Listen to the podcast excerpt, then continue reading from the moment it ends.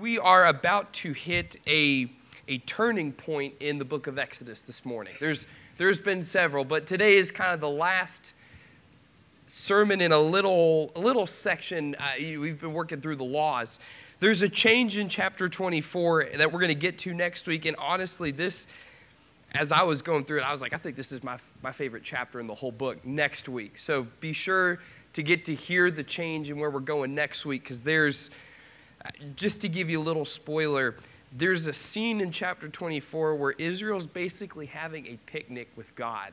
And I just think that is one of the coolest pictures in all of Scripture. So if you want to read ahead and try to find where the picnic is taking place, uh, it is a picnic. So, I mean, then it's good to know as Baptists we do tons of picnics, and uh, that's also very much in the Bible. So, but in order to get to that point, we are going to finish chapter 23 this morning, which kind of gives us a little bit of a conclusion to the laws, the chapters on the laws that we've been walking through. And if you guys have been out, just to give you a little bit of a mini recap since chapter 20, because uh, that was, man, that was back in March when we were in chapter 20. Uh, God kind of he starts by coming to establish his covenant with this people, right? He shows up in chapter 20, says, I'm your God, you are my people. Uh, let's, let's go ahead and, and square that away. Then in chapter 21 and into 22, you see God teaching his people, okay, because you are my people and I am your God, that means you're going to value certain things. Above all, you're, you're going to value my image in one another. And then, you know, we talked about how that, that means we're valuing people based off of who they are, right, as bearing God's image, as opposed to production, what they can and can't do. And then last week, we talked about these different laws that he was giving them regarding how to how to be striving, if, if we value his image, how to be striving in such a way that our lives bear his image and we're not falling into the trap of like taking his image either in ourselves or in somebody else and bending it to ours. So it's, it's kind of a bigger picture God is working with here that at the end of chapter 23, it's, it's good for us to get in the habit when you notice either, you know, like the ends of a book of the Bible or just a shift, especially in here where God's been giving chapters of laws, and then in the next chapter, so there's something different taking place. The ends are really important.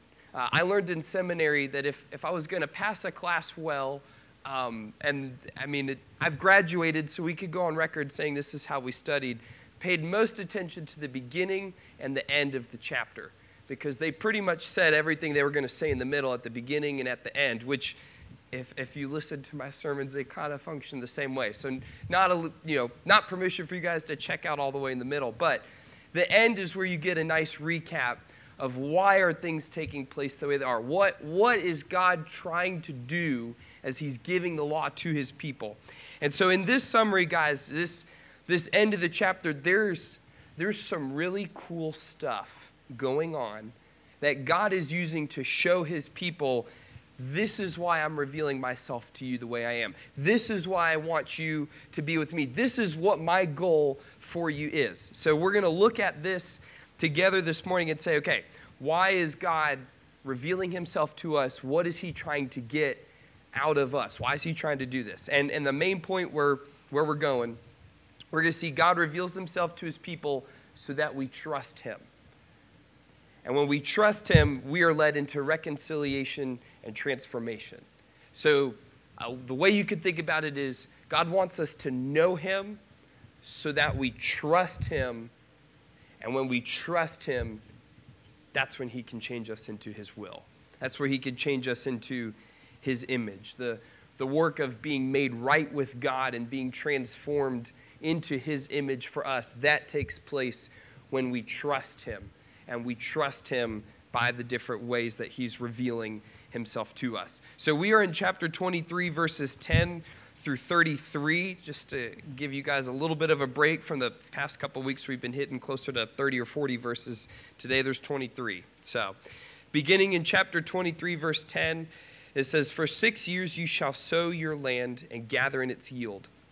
But the seventh year you shall rest and let it lie fallow, that the poor of your people may eat, and what they leave the beasts of the field may eat. You shall do likewise with your vineyard and with your olive orchard. Six days you shall do your work, but on the seventh day you shall rest, that your ox and your donkey may have rest, and the son of your servant woman and the alien may be refreshed. Pay attention to all that I have said to you, and make no mention of the names of other gods, nor let it be heard on your lips. Three times in the year you shall keep a feast to me.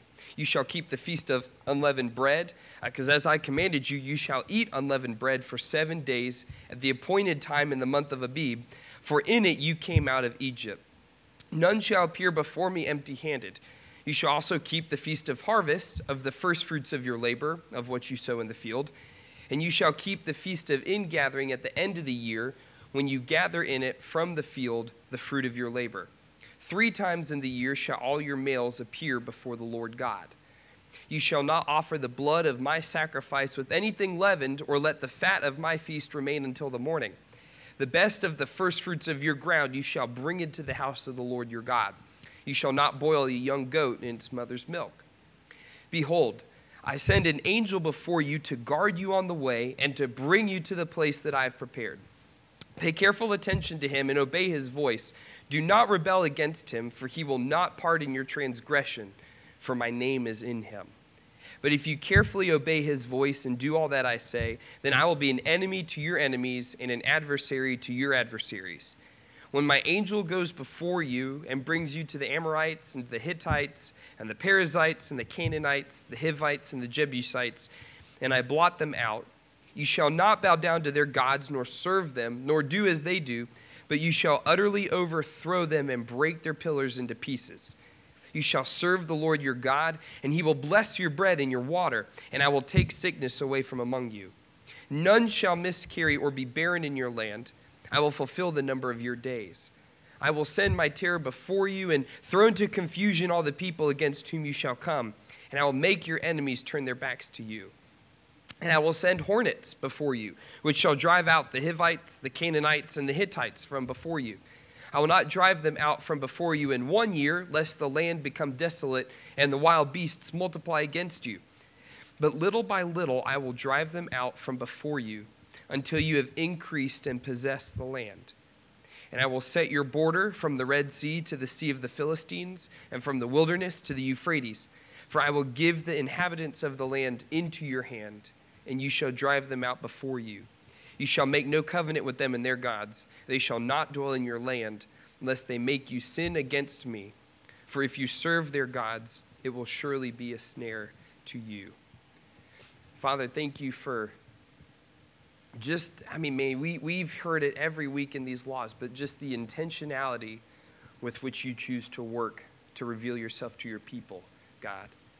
I mean, we, we're not trying to get lost in the weeds of all the things you were trying to do, but God, it is, it is clear that as you were drawing Israel to yourself, as you were trying to show them who you were, God, you were, you were after something and, and you were carefully working, you were working long term, God, not just in the moment, but being active and, and planning ahead.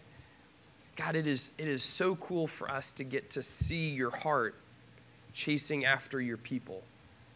Father, may we be able to put ourselves in the story this morning and say, you know, we, we are the people of God being pursued, being chased after. And, and God, as we as we try to see what you are after with Israel, may we see how that also fits for us.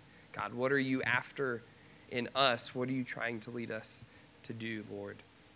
Just please be with us as we are in your word, Father. May your Holy Spirit give us eyes to see and ears to hear. In your holy name we pray. Amen. So, guys, the first big theme in these verses that you see God doing is he's, he's teaching his people to trust him. Now, where we kind of get that from is the, the laws specifically regarding keeping Sabbaths and keeping festivals. It might not jump out at you that what God is after is trust, but it's, it's, it's buried it's buried just below the surface in there. If you see in verses 10 through 12, God is calling his people to keep the Sabbath, and he's, he's actually telling them to do it a couple different ways. He says, keep the Sabbath every seventh year.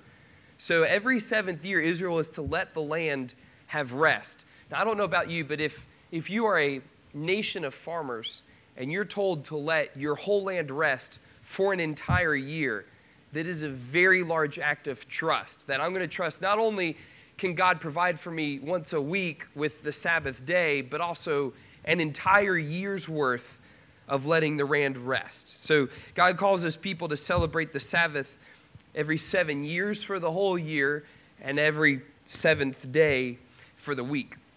And you think too, so why, why initially did God give his people the Sabbath? I mean, it is a picture of trust. Back in Genesis 2, God rests on the seventh day. He looks back over all the work that he's done. He, he blesses it. He says, This is, this is good. What, what I've done is, is great. And guys, what I've, what I've heard it commonly described is, is it's as if God was a painter and he was painting his portrait and he got to the point where he said, I'm done. Right? Not done, you know, and slam the brush down, I'm fed up with this, but done in the sense of if I was to add another bush here or another stroke here, I would ruin everything I've done.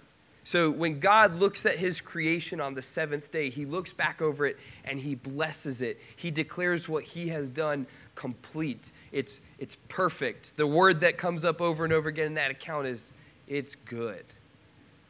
So the seventh day, God gives to man, and he says, You do likewise. For six days, you're going to work. For six days, you're going to create, just like I, God, the one who made you in my image. I work, I create, but you're also going to have a time where you stop and you say, But who is really ultimately good, right?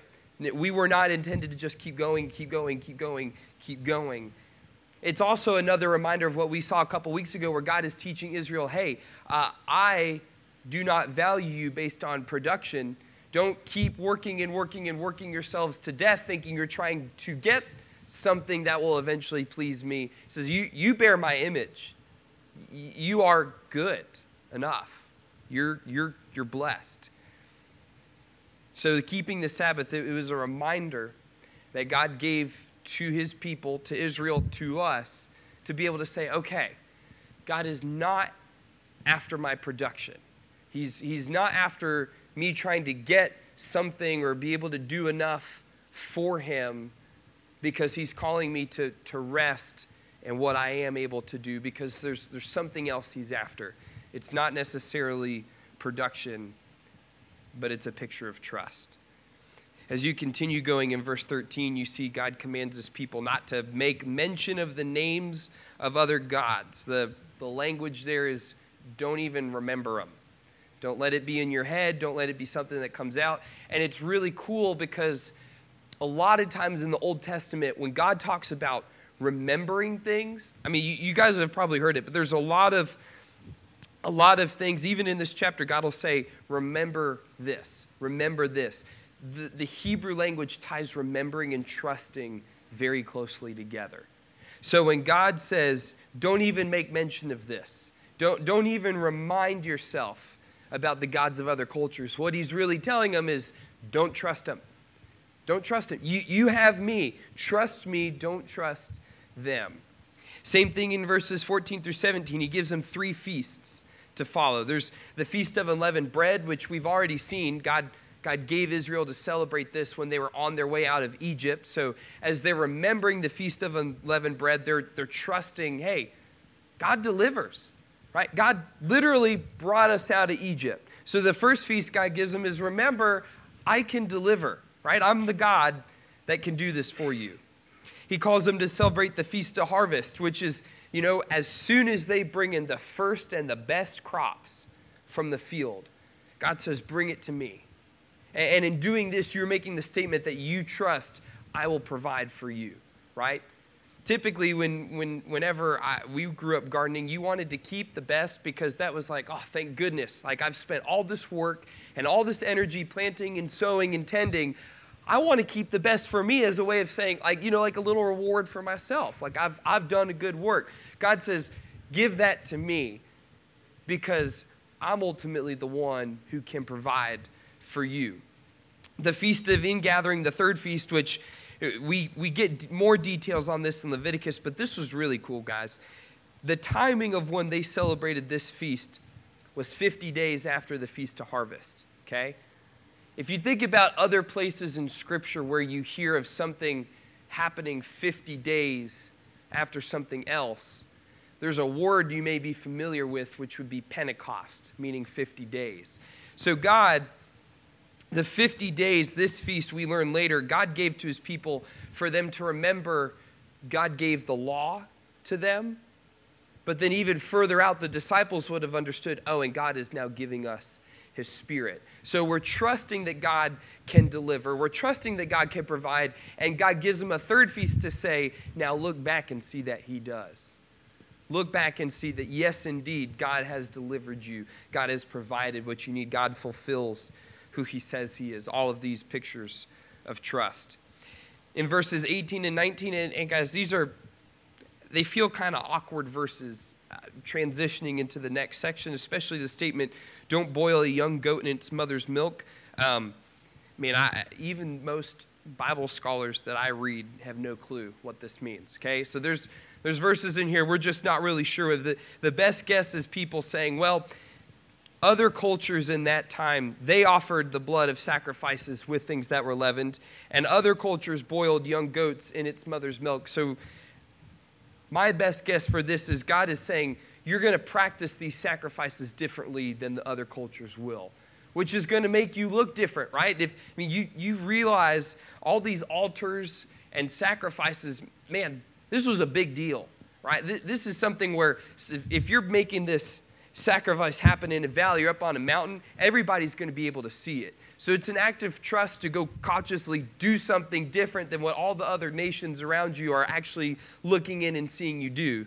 Um, Again, if you want to disagree with me on that, that's fine. Nobody's really entirely sure what this is in there for, but it, to me, I'm reading this and saying, yeah, it, it fits. It's still another picture of God after the trust of his people.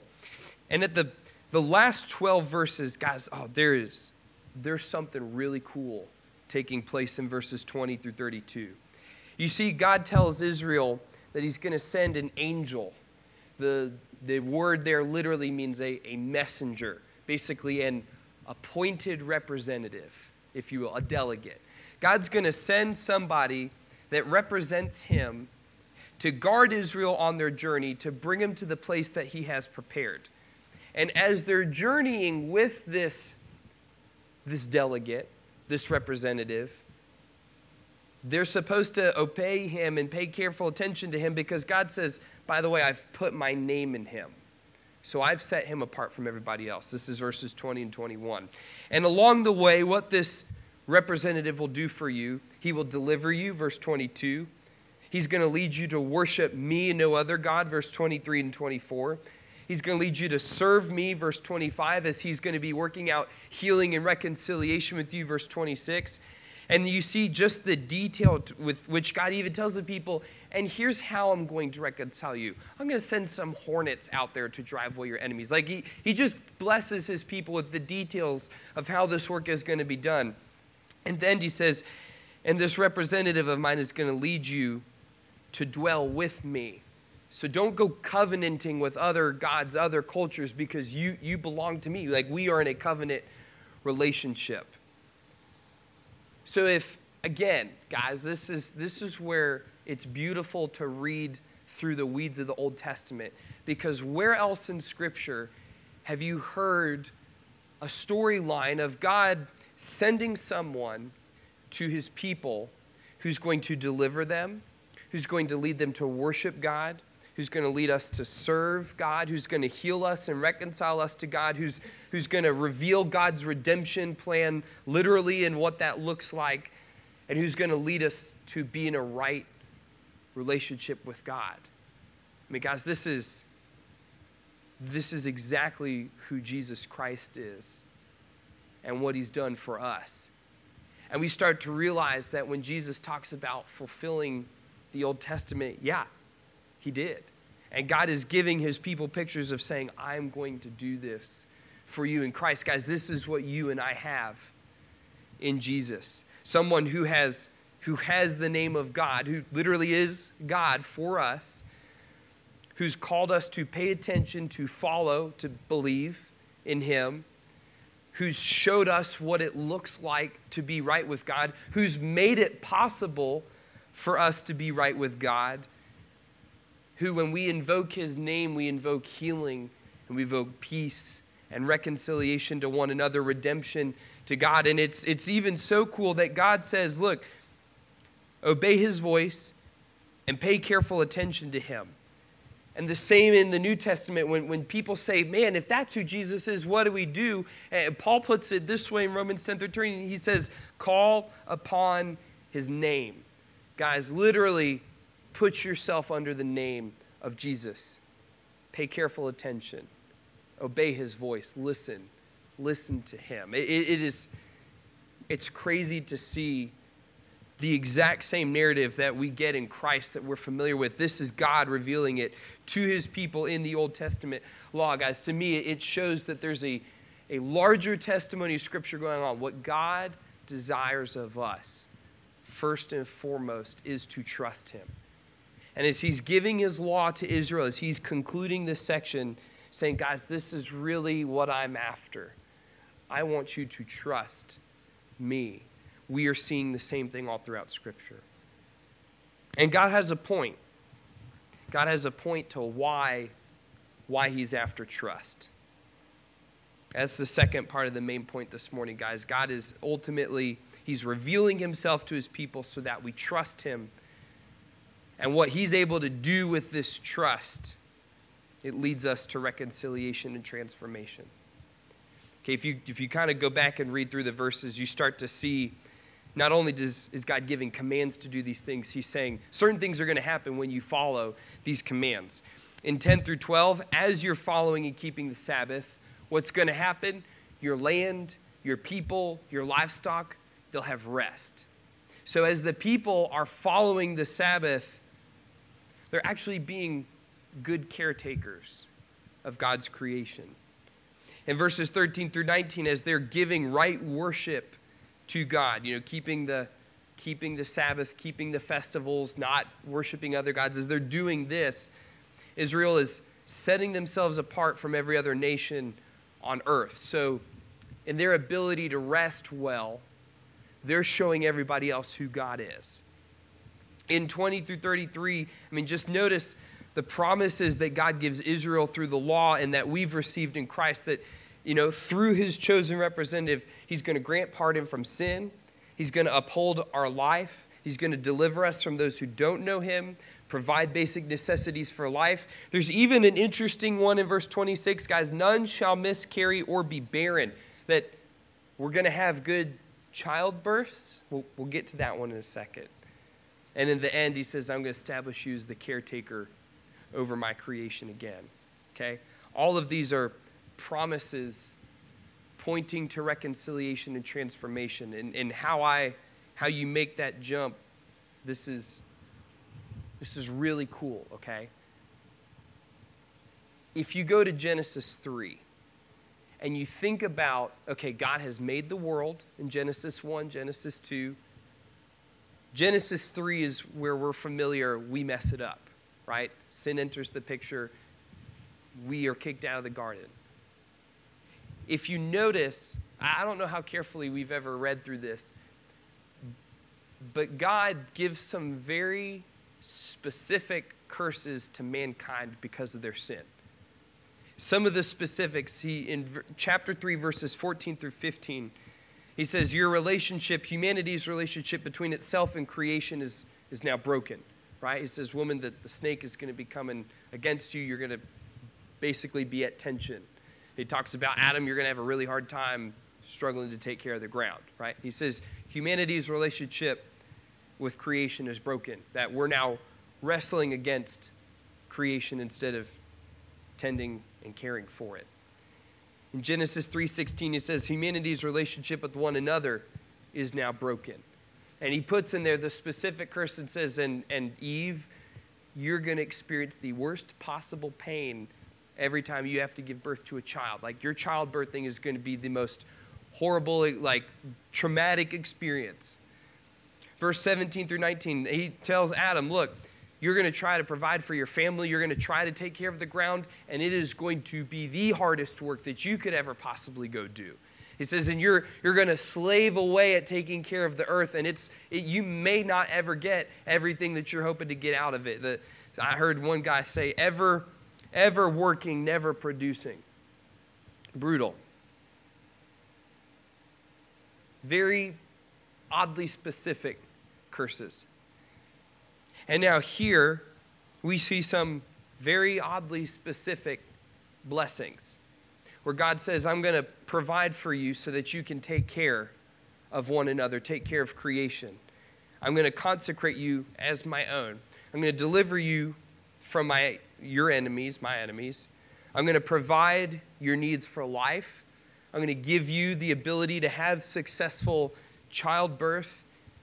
I'm going to reestablish you in your role as caretaker over creation. Guys, what God is doing is He is concluding the law right here, is He's showing Israel when you trust me, all those curses that you received because of your sin, I'm able to reverse them. I'm able to bring you true healing. I'm able to bring you true reconciliation. I'm able to take you who have been broken apart from me, and I'm able to literally bring you back into a right place with me. I, my mind was blown reading through this this week. It, it is wonderful to go through the Old Testament and be like, that just feels oddly specific.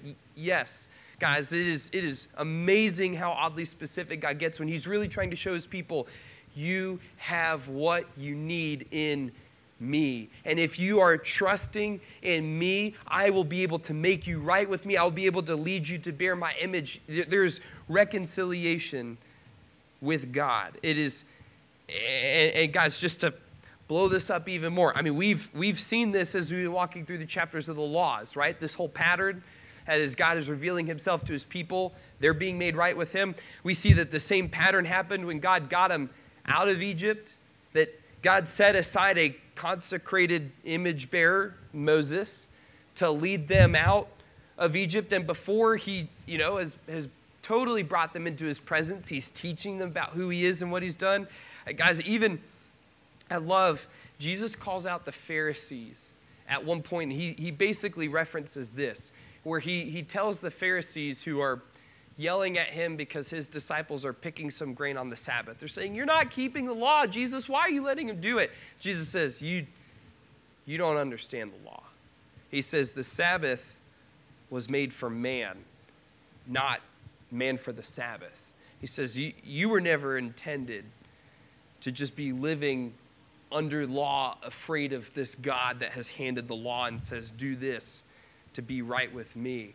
Even Jesus references this and says, no, what, what God has been after since the moment we, we said, God, we don't trust you, right? God, you've, you've told me what life is to be in the garden. And Adam and Eve said, God, we don't trust you. We want to go eat this fruit. We want to go do this. What God has been after of us, guys, is, is trust.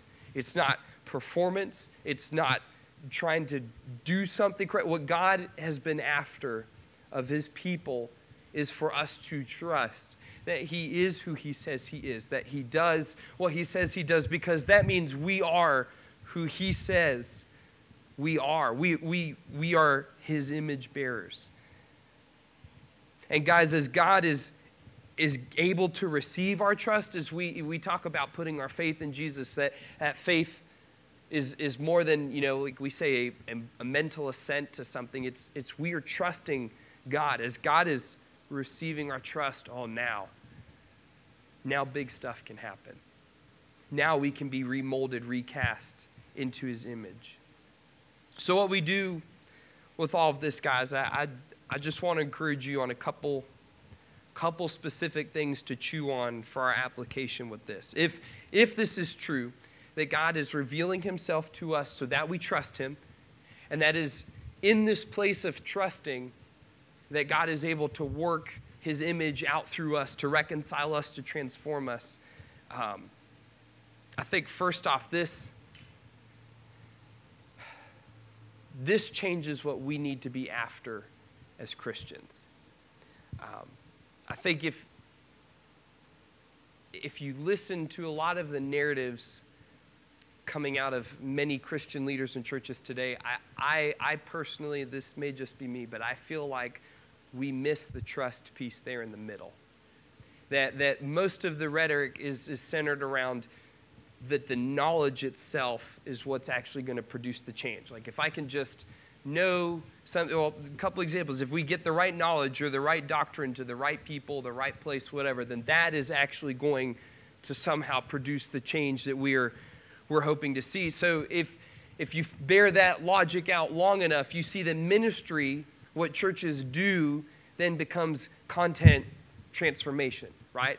Like when we gather together, it's for me to like teach you something and you go, oh, good, I've learned something, and like that, then, then we're done. Or just like what we choose to do with our life, it, it just comes down to content transferring. And let me tell you, we, we live in a world where there is tons of content, okay? There's, I've lost track of how many different media outlets there are. God only knows how many different podcasts there are, right? Like we, we, we are really good at being content transfers. We're really good at consuming content. We're really good at giving content. And, and you listen to, sometimes we even get mad when people disagree with our content or they try to cut our content out of, you know, whatever arena we're trying to have it in, okay? We, to me, it's almost like we've lost sight.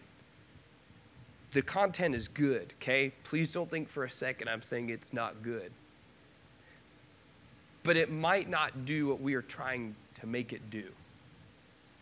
God does not at any point slamming his people for not knowing him or saying that it's not important for them to know him. But at the conclusion of his law, what he's saying is, I'm not trying to get you to know me because in purely knowing me, you are inherently changed. And one example that, that I, I'll share it with you guys, and, and I'm, I'm still wrestling through this entirely, okay? So this is, again, as I get to, to walk with you guys through the Word, I'm walking with you through the Word. I still wrestle with things too. There's a verse in James when James is talking about this relationship between faith and works, right? If I believe God, then what do I do with this? James makes this statement chapter 2, verse 18, 19. He says, Someone will say, You have faith, and I have works. Show me your faith apart from your works, and I will show you my faith by my works. You believe that God is one. You do well. Even the demons believe and shudder.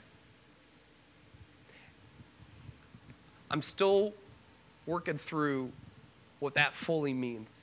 But, guys, I think it fits with what we've seen in Christ, I think it fits with what we've seen here in Exodus that just knowing something about God does not inherently change us. James is saying, even the demons know some things about God. Very clearly, they're not bearing his image. Very clearly, they don't want to have anything to do with him. They believe it and they flee from God. But what God is after is He is teaching His people, is He is getting them to trust Him. So that not so that they flee, but so they are drawn deeper into His presence. If our faith is centered purely on this content transfer, guys, we're not that much different from the Gnostics we talked about in Colossians, where our faith is saying, okay, yes, I understand Jesus is this, but I really need to know X, Y, and Z in order to, to truly follow God. Paul, Paul does not take kindly to Gnostics. That was not a good thing. So I, I would say for us, then, don't worry about your faith being an exercise in content transfer purely, okay? But, but I would also point out, I think from this, we're also seeing, but, but knowledge has its, its place, and it has its, its own very, very important role to play, right? That, that there is a balance. I need to know God if I'm going to trust Him, right? I, I can't really trust in something that I don't know at all. The, the analogy I was thinking about, and hopefully this helps because it, it started to help me click a little bit. When I was a kid growing up in school, I had teachers that would teach me things, right? And that knowledge in part shaped who I was. Like, I, I didn't know math or science or anything at that point when I'm receiving this knowledge from my teacher. So my teachers would, would use that. And, and if my teachers were good, they would do so in ways so that I would start to like the teacher. You know, like feel like I have some sort of connection with them where I would want to listen to what they're telling me to do. Know, so as a result, I ended up really loving math and science. I still do. Um, I ended up appreciating history. I don't maybe love it as much as some, but it, it has a good place. Uh, I could tolerate English. Um, it's not my favorite, but we could tolerate it. But for the majority of my teachers, if they were to then also turn around and tell me, like, okay, Jordan, uh, like we're, we're talking about history, but I need to talk to you about some character issues. My default is going to be, you're, you're my teacher. Like, why are you why are you trying to talk to like who I am? Just just give me the content, okay?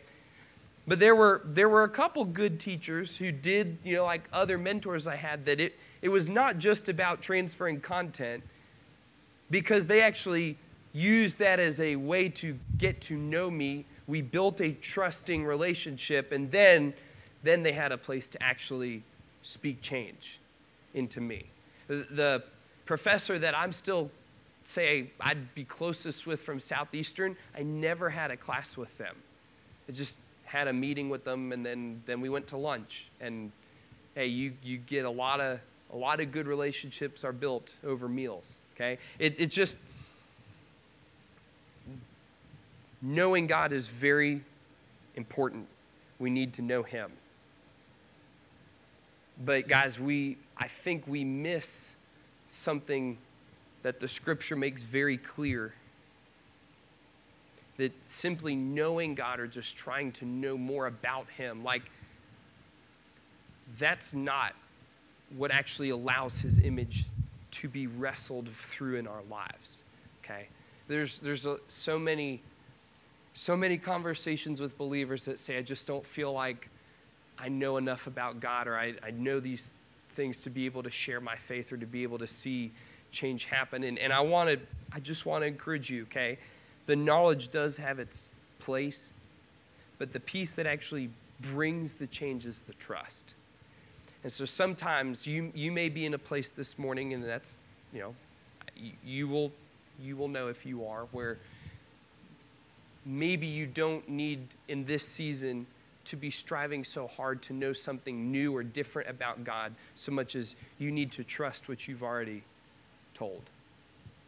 Maybe, maybe God feels unfamiliar, not because you don't know anything about him, but just because you've not trusted who you have heard him to be.